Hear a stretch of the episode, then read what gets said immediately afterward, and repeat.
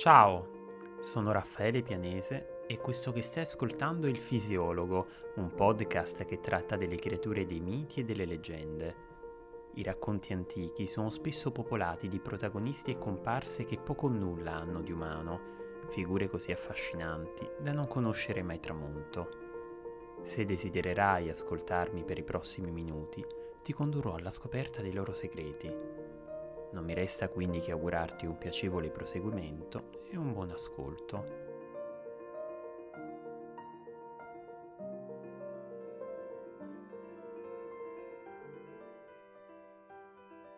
Divinità dei venti in tempesta, ladre dei piedi svelti, guardiane delle porte dell'Averno. Numerosi sono i ruoli che col passare del tempo sono stati attribuiti alle arpie, creature mitologiche dal corpo d'uccello e dal volto di donna. Il greco Esiodo, nella Teogonia, le introduce come figlie di una ninfa, l'oceanina Elettra, e di Taumante, divinità legata alle meraviglie e alle paure che si celano nelle profondità degli abissi marini. Se consideriamo tale genealogia veritiera, le arpie sarebbero dunque sorelle di Iride, solerte messaggera di Era e personificazione dell'arcobaleno. Se prestiamo ascolto a nonno di Panopoli, invece, esse sarebbero imparentate anche con il fiume indiano Idaspe, mentre lo scrittore latino Igino, nelle fabule, le considera progenie della misteriosa Ozomene. Per altri autori, da ultimo, nelle vene delle arpie scorrerebbe il sangue di Ponto, divinità marina primigenia. Per altri ancora di Poseidone, sovrano dei mari, di Gaia, personificazione della terra, o del temibile gigante alato Tifone.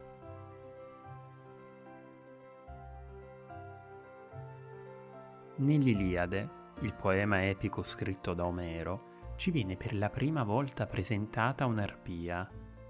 Essa è il nome di Podarge, la velocissima, dalla cui unione con Zefiro, spirito del vento occidentale, vennero alla luce Xanto e Balio, i cavalli immortali del celebre eroe Achille.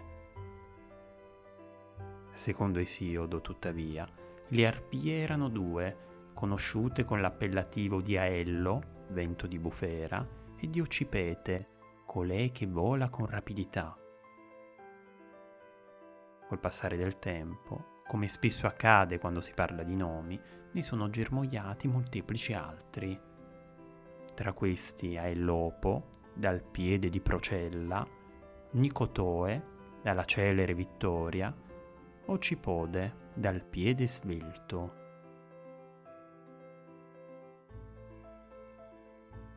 Nonostante in principio siano state tratteggiate da Esiodo come fanciulle alate di bell'aspetto, dalla morbida chioma, più veloci del vento e degli uccelli che si librano nel cielo, tale piacevole apparenza è andata via via scomparendo, cedendo il posto a delle sembianze mostruose e nauseanti. Nel terzo canto dell'Eneide, il poema epico scritto da Virgilio, la ripugnanza è il tratto più rappresentativo delle terribili arpie. Il poeta latino dipinge tali creature come abitatrici delle strofadi, due isole situate nel Mar Ionio, a poca distanza dalle sponde della boscosa Giacinto, isola cantata in un sonetto dal Foscolo, e da Pilo, cittadina del Peloponneso in cui regnò il saggio Re Nestore. Le dimore delle arpie sono piccole, così tanto che sovente non sono neanche rappresentate nelle cartine geografiche e di primo acchito remote, ma non abbastanza da essere escluse dalle mitiche vicende che hanno per protagonista il popolo troiano.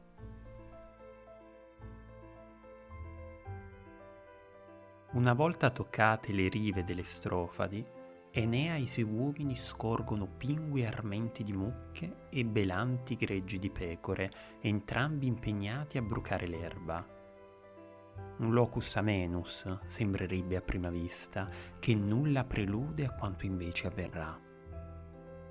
A colpi di spade in breve tempo, le bestie sono uccise, pronte per essere mangiate, quando ecco che d'improvviso, dai monti poco distanti scivolano verso i marinai le ributtanti arpie. L'arrivo di tali creature non passa inosservato. L'aria è scossa dal rombo tonante delle ali, la quiete infranta da grida acute e aspre, le carni del banchetto sono ghermite dalle zampe uncinate e portate via, le vesti insozzate con putridi escrementi. Sono orribili a vedersi le arpie, dai volti pallidi e smunti di chi patisce la fame, dagli artigli taglienti come coltelli.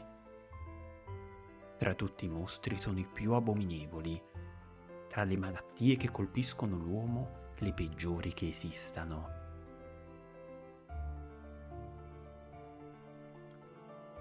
Scossi dall'attacco fulmineo, Enea e il suo equipaggio scappano e trovano riparo in un anfratto. Non appena si preparano ad accendere di nuovo il fuoco, da un secondo nascondiglio si invola un altro stormo di arpie. A un celere ordine di Enea, gli uomini afferrano le armi e tentano di colpire le raccapriccianti avversarie. Il ferro però non affonda nella carne le spade non recidono le piume, le armi non lasciano alcuna ferita. Ancora una volta le creature alate si impossessano del succulento bottino per poi innalzarsi con rapidità verso il cielo. Nella confusione generale, una di loro atterra sulla sommità di una rupe. Si tratta di Celeno, l'oscura, l'indovina dei mali, che profetizza un futuro terribile e funesto. Quando sbarcheranno in Italia, prima che le mura cittadine siano costruite, Enea e il suo equipaggio patiranno i morsi di una fame straziante.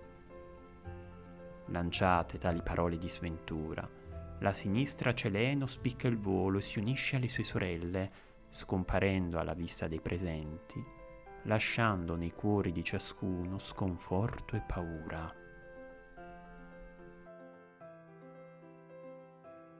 Prima ancora che dimorassero nelle rocciose isole strofadi, le arpie obbedivano alla volontà di Zeus, il potente signore olimpico. Da questi furono infatti inviate un giorno con l'obiettivo di punire Fineo, indovino cieco e sovrano della Tracia, antica regione posta a oriente dell'attuale penisola balcanica. Reo di aver confessato i preziosi segreti degli dei, ogni qualvolta veniva posta una pietanza dinanzi agli occhi di Fineo, le arpie apparivano in un baleno e gliela strappavano via con gli artigli aguzzi. Tale maledizione si protrasse a lungo, venendo infine spezzata dall'arrivo degli argonauti, valenti guerrieri capeggiati dal coraggioso Giasone. I figli del vento del nord, che facevano parte dell'equipaggio, i gemelli alati Calaide e Zete, sconfissero le feroci creature alate. Una di esse precipitò nel Tigri, grande fiume della Mesopotamia, la seconda, invece, superò il Propontide, l'attuale Mar di Marmara, e raggiunse le isole Chinadi, che da quel momento in poi presero il nome di Strofadi, le isole del ritorno, perché da qui, almeno così narra la leggenda, che i figli del vento del nord passarono per fare ritorno dal padre Borea nel profondo settentrione.